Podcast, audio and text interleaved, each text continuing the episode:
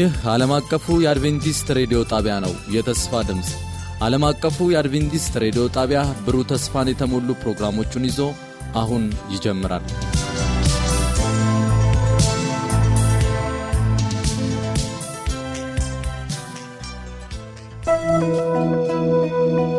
ወደ መሠዊያው መመለስ ወደ መሠዊያው መመለስ ለቤተሰቦቻችንና ለግል መንፈሳዊ ሕይወታችን መታደስ ወደ መሠዊያው መመለስ በሚል ርዕስ ከየካቲት አንድ እስከ የካቲት 30 የጸሎትና የመነቃቃት መልእክቶች በተለያዩ ተናጋሪዎች አዘጋጅተናል። የተከበራችሁ አድማጮቻችን ይህንን ፕሮግራም በመከታተል ታላቅ የሆነውን መንፈሳዊ መነቃቃትና በረከት እንድትካፈሉ እናደማችኋለን። ወደ መሠዊያው መመለስ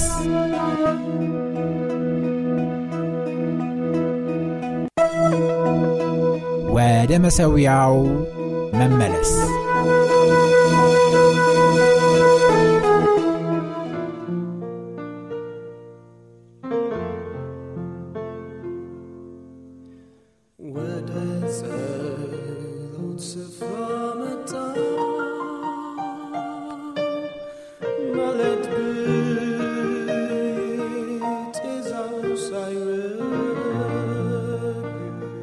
በጌታ የተወደዳችሁ የእግዚአብሔር ወገኖች በያላችሁበት የእግዚአብሔር ሰላም ይብዛላችሁ እላለሁ። ይህ በ Hope Channel ኢትዮጵያ እየተዘጋጀ የሚቀርብ የአስር ቀን የጸሎት ፕሮግራማችን ነው። በዛሬው ቀን የሁለተኛውን ቀን ፕሮግራም ነው የምናቀርብላችሁ። አቅራቢው ፓስተር ነጋሽ ጴጥሮስ እባላለሁ። እግዚአብሔር በዚህ በሁለተኛ ቀን አገልግሎት ደግሞ እንዲባርከን ሁላችንም በጸሎት መንፈስ በእግዚአብሔር ፊት እንሆናለን። እንጸልይ። በሰማይ የምትኖር አምላካችን እግዚአብሔር አባታችን እናመሰግናለን። እንደገና ወደ አንተ እንድንመለስ እድል ስለሰጠህን ስምህ የተመሰገነ ይሁን። በእነዚህ አስር ቀናት ወደ አንተ በምንቀርብበት ጊዜ ጌታ ሆይ በምናቀርበው የጸሎት ሀሳቦቻችን ሁሉ የጸባኦት ጆሮ እንዲሰሙ ልቤ እንዲያስተውልን ፊትህ ወደ እኛ እንዲመለስ እግዚአብሔር አምላክ በስብራታችን ሁሉ ያንተን ጠገን እንድትልክልን እንጠይቀሃለን።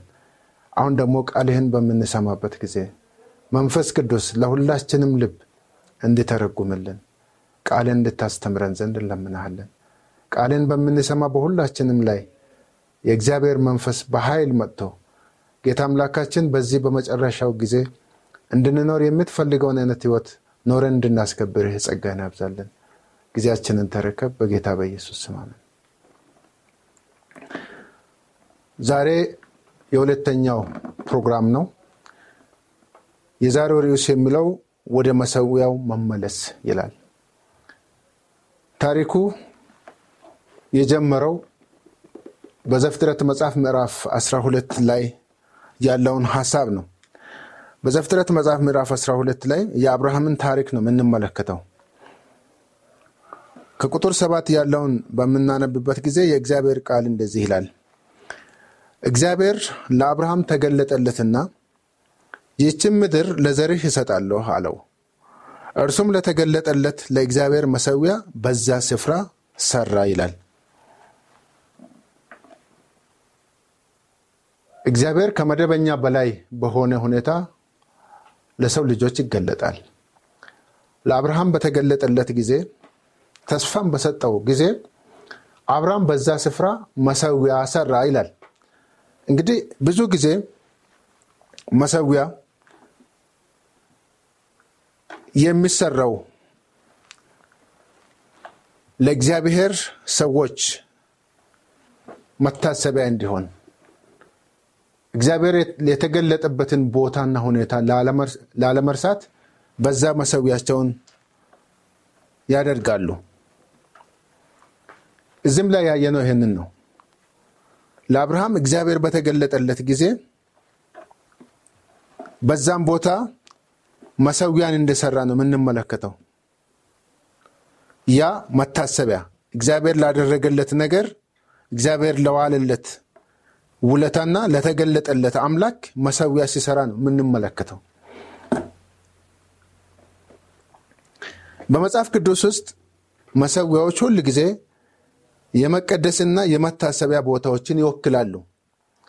አንድ ሰው ከእግዚአብሔር ጋር ያለው ግላዊ ግንኙነት ለእውነተኛው እና ለሕያው አምላክ ያለውን እውቅናና አምልኮ የሚያሳይ ውጫዊ ምልክት ነው። መሰዊያዎች ብዙውን ጊዜ የተገነቡት በአንድ ሰው ሕይወት ላይ ከፍተኛ ተጽዕኖ ያሳደረው ከእግዚአብሔር ጋር የመገናኘትን የማስታወሻ ስፍራ እንደሆነ እንመለከታለን። አምላክ አንድን ነገር ከመደበኛው በላይ ወይም ደግሞ ከተፈጥሮ በላይ በሆነ ሁኔታ ወይም ደግሞ የተለየ ተግባር በሚያደርግበት ጊዜ የአምላክ ታላቅ ስራ የሚቀበሉ ሰዎች ብዙውን ጊዜ ሁኔታውን ሊረሱት ስለማይፈልጉ መሰዊያ ለማስታወስ የሚያስችል ቦታ ላይ ይሰራሉ። አብርሃም እግዚአብሔር ተገለጠለት። በተገለጠለት ጊዜ ይህንን ቦታ ለአንተና ለዘሬህ ይሰጣሉ አለ። ስለዚህ ያንን ቦታ አብርሃም እንዳይረሳ መሰዊያ ሰራ። በዘፍጥረት 12 ቁጥር 7 ላይ እግዚአብሔር ለአብርሃም የከነአንን ምድር ለዘሩ እንደሚሰጥ በነገረው ጊዜ አብርሃም ከእግዚአብሔር ጋር የነበረው ግንኙነት ከመደበኛ በላይ ስለነበረ በዛ መሰዊያ ሰራ።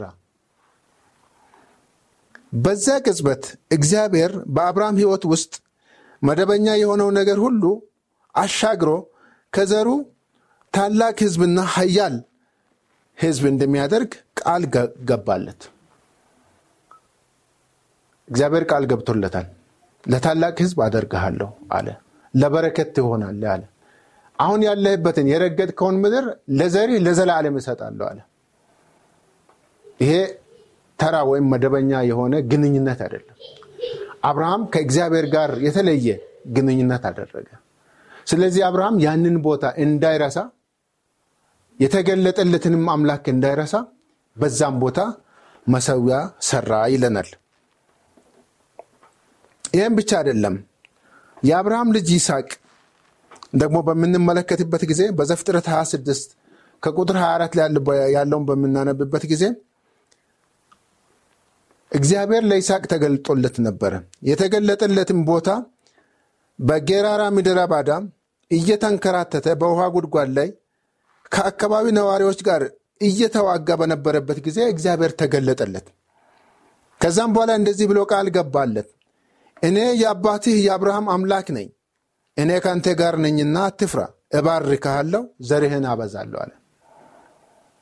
እንግዲህ እዚህ ይስሐቅ ያለበትን ሁኔታ መጽሐፍ ቅዱሳችን ሲነግረን በዛ አካባቢ ከሚኖሩ ሰዎች ጋር ይዋጋ ነበር። በአንድ የምንጭ ቦታ ምክንያት በውሃ ምክንያት በዛ አካባቢ ከሚኖሩ ነዋሪዎች ጋር እየተዋጋ ተስፋ ይቆርጥ ነበረ። ተስፋ እየቆረጠ ባለበት ጊዜ ላይ እግዚአብሔር ተገለጠለትና እኔ የአባትህ የአብርሃም አምላክ ነኝ ከአንተ ጋር ነኝና አትፍራ፣ እባርክሃለሁ፣ ዘርህን ደግሞ አበዛለሁ። ለአብርሃም የገባውን ቃል እዚህ ጋር ሲያጸናው እንደገና ለልጁም ለይስሐቅ ቃል ሲገባለት እንመለከታለን። ስለዚህም ይስሐቅ ያንን ቦታ እንዳይረሳ እግዚአብሔር የተገለጠለትን ቦታ በዛ መሰዊያ እንደሰራ ነው እዚህ የእግዚአብሔር ቃል የምነግረን። ስለዚህ በዚህ አይነት ሁኔታ እግዚአብሔር ተገልጦለት እንደገና ቃል ስለገባ ይስሐቅ ከአምላኩ ጋር የነበረው ግንኙነት ከተፈጥሮ በላይ ስለነበረ ስለነበረ በዚያም ቦታ እንደገና ይስሐቅን መሰዊያ ሰራ ይላል። ይህ መለኮታዊ ስብሰባ በዛም ቦታ መሆኑን ማስታወሻ ነበረ። እግዚአብሔር ለይስሐቅ አባት የገባውን የተስፋ ቃል አሁን ደግሞ በራሱ በይስሐቅ ቃል ኪዳን መሆኑን ለማረጋገጥ የይስሐቅን የተፈጥሮ ስርዓት ጥሶ ነው በዛ ስፍራ የተገለጠለት። የይስሐቅ ልጅ ያዕቆብ ደግሞ በዘፍጥረት መጽሐፍ ላይ ምዕራፍ 28 ያለውን በምናነብበት ጊዜ በይስሐቅ ቤት ተፈጥሮ በነበረው በሁለት ወንድሞች መካከል በነበረው አለመግባባት ምክንያት ያዕቆብ የይስሐቅ ልጅ ከአባቱ ቤት እንደወጣ እንመለከታለን። በዘፍጥረት መጽሐፍ ምዕራፍ 28 ላይ ከቁጥር 10 ያለውን ጀምረን በምናነብበት ጊዜ እንደዚህ ይላል። ያዕቆብ ከቤርሳቤ ወጥቶ ወደ ከራን ሄደ። ወደ አንድ ስፍራ በደረሰ ጊዜ በዛም ፀሐይ ጠልቃ ነበርና በዛ አደረ። በዛም ስፍራ ድንጋይ አነሳ፣ ከራሱ በታች ተንተርሶ በዛ ስፍራ ተኘ ይላል። ይሄ ቦታ መደበኛ ቦታ አይደለም። ለመተኛ ስንፈልግ አልጋ ወዳለበት ነው ጎራ የምንለው። ሰው ቤትም ለምነንም ቢሆን ከቻልን ደግሞ ጥሩ መኝታ ያለበትን ፈልገን ነው የምናድረው። ነገር ግን እዚህ ጋር ያዕቆብ ከአባቱ ቤት ወጥቶ ከወንድሙ ጋር ተጣልቶ ተለይቶ በወጣ ጊዜ የሚፈልግበትን ቦታ ሳይደርስ መንገድ ላይ እያለ ቀን መሸበት፣ ፀሐይ ጠለቀች ፀሐይ ስትጠልቅበት እዚህ ጋር ብዙ ትርጉሞችን መስጠት እንችላለን። ፀሐይ ጠለቀች ማለት ጨለመ። ወደሚሄድበት ቦታ አልደረሰም። ወደኋላ ተመልሶ መሄድ አይችልም። ስለዚህ ይህ ሰው ማድረግ የነበረበት በዛን ስፍራ አንድን ድንጋይ ወሰደና ከራሱ በታች ተንተርሶ ተኛ ይለናል። የሚገርመው ያዕቆብ ተስፋ መቁረጡን፣ ብቸኝነት ውስጥ መሆኑን፣ ጨለማ ሲሆንበት የሚያደርገው ነገር ግራ ሲገባው ያደረገው ነገር ቢኖር ድንጋይ ወሰደና ከራሱ በታች ተንተርሶ በዛ ተኛ ይላል። እንዲህ ተስፋ በቆረጠበት ጊዜ እግዚአብሔር ተገለጠለትና ቁጥር 12 ላይ ሕልም አለመ። እነሆም መሰላል በምድር ላይ ተተክሎ ራሱ ወደ ሰማይ ደርሶ እነሆ የእግዚአብሔር መላእክት ይወጡበትና ይወርዱበት ነበረ። ምንም እንኳን ያዕቆብ ተስፋ ቢቆርጥም ወደፊት ማሄድም ባይችል ወደኋላ መመለስም ባይችል ሌላም የሚረዳው ሰው እዛ አካባቢ ባይኖር ብቸኝነት ብሰማው ከሚወዳት እናቱ ብለይ፣ ከአባቱ ብለይ፣ ከወንድሙ ብለይ፣ ከዘመዶቹ ብለይ ተስፋ ቢቆርጥ የተስፋ መቁረጥ ጨለማ ዙሪያውን ከቦት ባለበት ጊዜ ላይ እግዚአብሔር ሕልም አሳየው። እኛ ርቀን ብንሄድም እግዚአብሔር ሁል ጊዜ የቅርባችን አምላክ ነው። ብቸኝነት በሚሰማን ጊዜ ሁል ጊዜ ሊረዳን የታመነ አምላክ እሱ ነው። ለእሱ ዘመን ብቻ ሳይሆን እስከ ዘመን ፍጻሜ ድረስ የሚያመለክትን ትልቅን ሕልም አየ። ይህም ሰማይንና ምድርን ያገናኘ መሰላል ነበር። ይህም ክርስቶስን የሚወክል መሰላል እንዳየ ነው የምንመለከተው። አስራ ሦስተኛ ቁጥር ላይ እነሆ እግዚአብሔር በላይ ቆሞበት ነበር። በመሰላሉ ጫፍ ላይ እግዚአብሔር ነበረበት። መላእክት ደግሞ በመሰላሉ ላይ ይወጡበትና ይወርዱበት ነበረ። እግዚአብሔር ደግሞ እንደዚህ አለው፣ የአባትህ የአብርሃም አምላክ ነኝ፣ የይስሐቅም አምላክ ነኝ። እኔ እግዚአብሔር ነኝ። ይህችን አንተ የተኛህባትን ምድር ለአንተና ለዘርህ እሰጣለሁ። ዘርህ እንደ ምድር አሸዋ ይሆናል። እስከ ምዕራብ፣ እስከ ምስራቅ፣ እስከ ሰሜንና እስከ ደቡብ ትስፋፋለህ። የምድርም አሕዛብ ሁሉ በአንተ በዘርህም ይባረካሉ አለ። እነሆ እኔ ከአንተ ጋር ነኝ፣ አትፍራ። በምትሄድባትን መንገድ ሁሉ እጠብቅሃለሁ፣ ወደዚችን ምድር እመልስሃለሁ። የነገርኩህን ሁሉ እስከማደርግልህ ድረስ አልተውህም አለ። እግዚአብሔር የተመሰገነ ይሁን። ዛሬም እግዚአብሔር ለሁላችን የሚገባው ቃል ይሄ ነው። ቃል መግባት ብቻ ሳይሆን የገባልንን ቃል ሳይፈጽም መሀል ላይ የሚተው አምላክ አይደለም። መጽሐፍ ቅዱስ ሲናገር ሐሰትን ይናገር ዘንድ እግዚአብሔር ሰው አይደለም ይላል። እግዚአብሔር በተናገራቸው የተስፋ ቃሎች ሁሉ ጀርባ ላይ ይቆማል። ያን ነገር እስኪፈጽም ድረስ አይተወንም፣ አይረሳንም። ሰው ተናግሮ ሊረሳ ይችላል።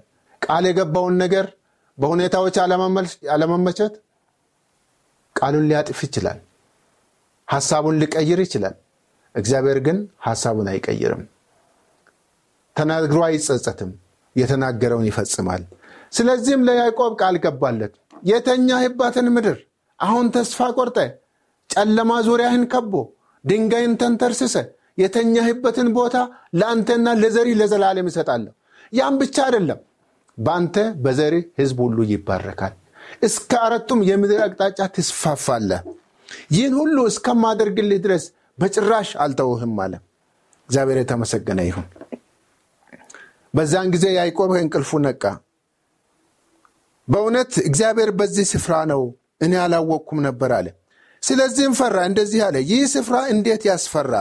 እውነት ነው። እግዚአብሔር በሚገኝበት ቦታ ክብር ስላለ ሞገስ ስላለ ያስፈራል። ዛሬ ከእግዚአብሔር ጋር እኩል የሚቀልዱ ሰዎች አሉ በየቦታ። ይሄ ትክክል አይደለም። እግዚአብሔር የሚገኝበት ቦታ የክብር ቦታ ነው፣ ሊከበር ይገባል።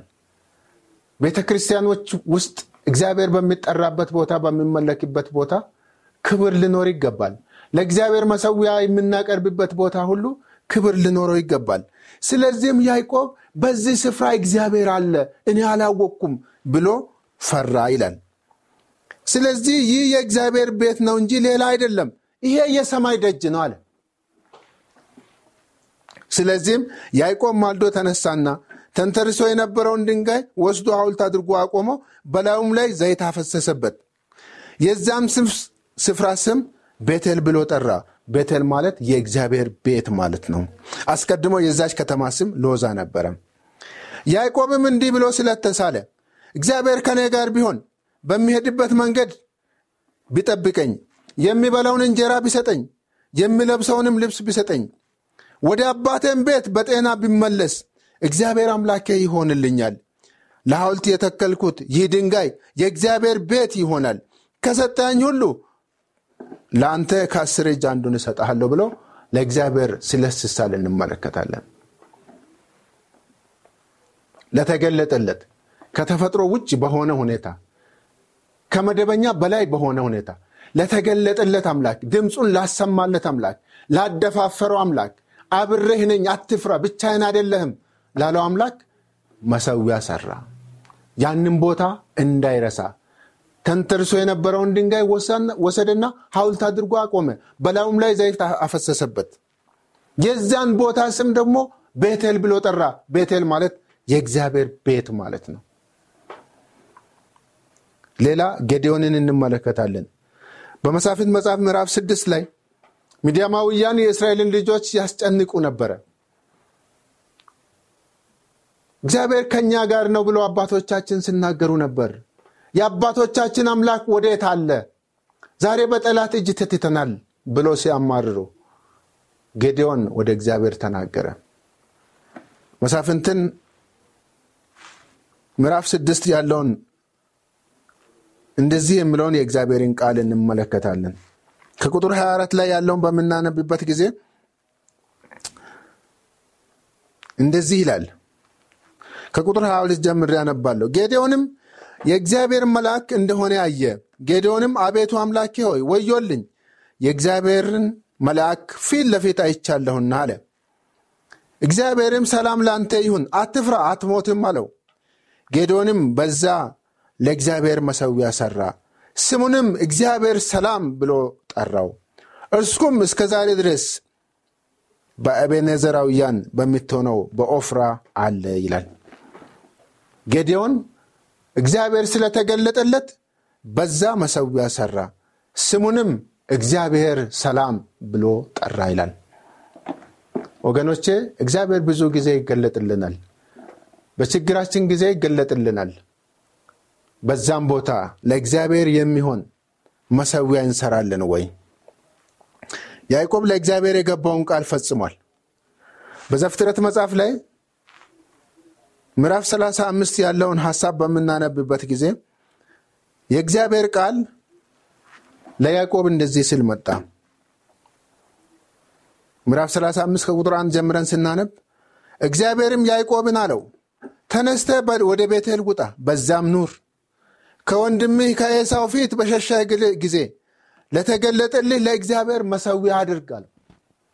ማስታወሻ አድርጎ ነበር፣ ያንም ቦታ እንዳይረሳው ለተገለጠለት አምላክ ላደፋፈረው አምላክ እኔ ከአንተ ጋር ነኝ፣ አይዞህ ብቻህን አይደለህም ያለውን አምላክ እንዳይረሳ በዛ ስፍራ መሰዊያ አዘጋጅቶ ነበር።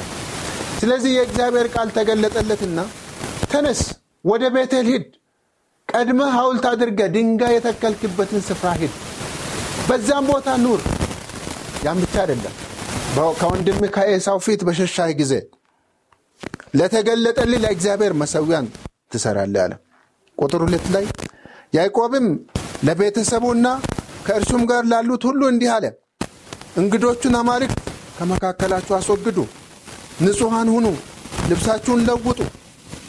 ከዛም ተነስተን ወደ ቤቴል እንውጣ፣ በዚያም በመከራዬ ጊዜን ለሰማኝ በሄድኩበት መንገድ ሁሉ ከእኔ ጋር ለነበረው ለእግዚአብሔር መሰዊያ አደርጋለሁ አለ። ተነስተን ወደ ቤቴል እንውጣ፣ በዚያም በመከራዬ ቀን ለሰማኝ በሄድኩበት መንገድ ሁሉ ከእኔ ጋር ለነበረው ለእግዚአብሔር መሰዊያ አደርጋለሁ አለ። ለግልና ለጋራ ጉዳዮቻችን ወደ እግዚአብሔር ፊት እንቀርባለን። ከሁሉም በላይ ደግሞ እግዚአብሔር መንፈሱን በዚህ ዘመን እንድልክ ለወንጌል ሥራ እንድጠቀምብን ሁላችንንም እንዲቀሰቅሰንና እንዲያነቃቃን እንጸልያለን። ጊዜው የፍጻሜ ጊዜ ነው። ጌታችን በቅርብ ይመጣል። የዚህ ምድር ችግር ሁሉ መፍትሄ የሚያገኘው በዛን ጊዜ ነው። ጌታ ሊመጣ ደግሞ ወንጌል በምድር ላይ መሰራጨት አለበት። በማቴዎስ ወንጌል ምዕራፍ 24 ቁጥር 14 በዚያን ጊዜ ለአሕዛብ ሁሉ ምስክር እንዲሆን ይህ የመንግሥት ወንጌል በዓለም ሁሉ ይሰበካል፣ በዚያን ጊዜ ፍጻሜ ይመጣል ይላል። ይህንን ተስፋ ነው የምንጠብቀው። ስለዚህ ይህንን ሀሳብ ይዘን እኔም በእግዚአብሔር ፊት እንበረከካለሁ። ሁላችንም ይህንን ቃል የምንሰማና ይህንን ፕሮግራም የምንከታተል ሁላችን በጸሎት መንፈስ በእግዚአብሔር ፊት ዝቅ እንድንል እጠይቃለሁ። እግዚአብሔር ይባርከን። እንጸልያለን።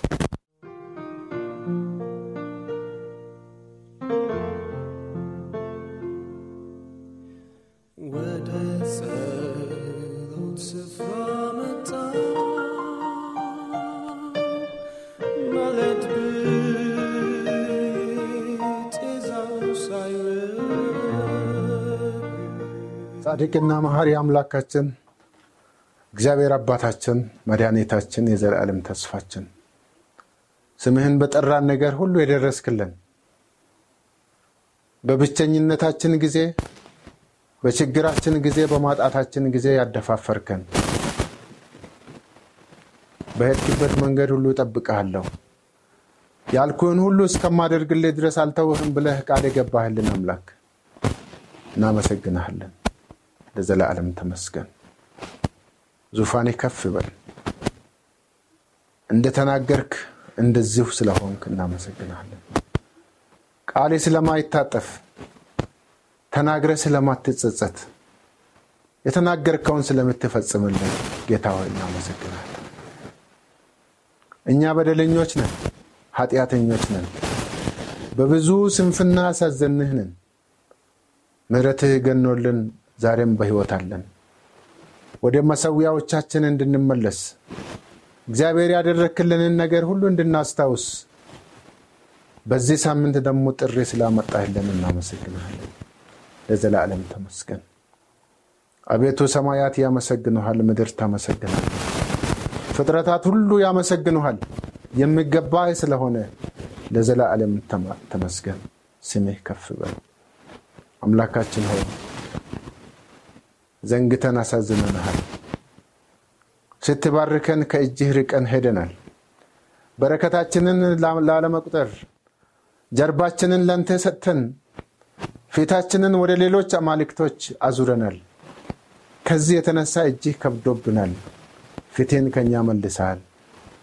ዛሬም ስለ ሕዝቤ ኃጢአት፣ ስለ እኔ ኃጢአት፣ ስለ ቤተሰቤ ኃጢአት አምላኬ በፊትህ ይቀርባለሁ። ይቅር ማረን። ፊትህን መልስልን። የምህረት ፊትህን መልስልን። የይቅርታ ፊትህን መልስልን። አቤቱ እንግዶች አማልክት የበሉን ለሌሎች የተገዛንባቸውን ክፉ ቀናት በኢየሱስ ክርስቶስ ስም ከኛ እንዲያልፉ ወደ መሰዊያዎቻችን ተመልሰን ያደረክልንን እያስታወስን አምላካችን መሰዊያዎቻችንን በፊትህ መስራት እንድንችል መንፈሴ እንዲያግዘን እንለምንሃለን። ጌታ ሆይ በብዙ በድለንሃል፣ ይቅር በለን። ሸንጋዮች ሆነን ወንድሞችን በማታለል እንዳንተ ቃል ባለመሆን እየተናገርን ባለመኖር ብዙ አሳዝነንሃል። እባክን ይቅር በለን። ከዚህ የተነሳ ምድራችን የእርግማን ምድር ሆናብናለች። የደም መፋሰስ፣ የጥላቻ፣ የጠብ፣ የጦርነት ምድር ሆናብናለች። በኢየሱስ ክርስቶስን ፊት መልስልን። አንድ ጊዜ አስበን። አምላኬ ስለ ሀገራችን እጸልያለሁ። ኢትዮጵያ በመጨረሻ እጆቿን ወደ አንተ ትዘረጋለች ተብሎ ተጽፏል። ኢትዮጵያ እጆቿን ወደ አንተ እንድትዘረጋ የሕዝብህን ልብ ወደ አንተ እንድትመልስ እንለምንሃለን። እግዚአብሔር አምላካችን ሆይ በሀገራችን እየተንጸባረቁ ያሉ ሁኔታዎች ሁሉ በፊት ናቸው። ለዚህ ችግር መፍትሄ ሊሰጠን የሚችል ምድራዊ ኃይል ስለሌለ የምናመልክህ አምላክ ለምድራችን እንቆቅልሽ ሁሉ አንተ እንድትደርስ ፈቃድ ይሁን እንለምንሃለን። በዘመን መጨረሻ ውስጥ ስላለን የወንጌል ሥራ ተሰርቶ አልቆ ምጻት እንዲፈጥን እንመኛለንና በኋለኛው ዘመን በወንዶችና በሴቶች ልጆችህ ላይ ከመንፈሴ አፈሳለሁ ያልከውን ቃል በዚህ ዘመን እንድታከብር እለምንሃለሁ። ሰማይ ይህን የከበረን ስጦታ ሊሰጠን ተዘጋጅቷል።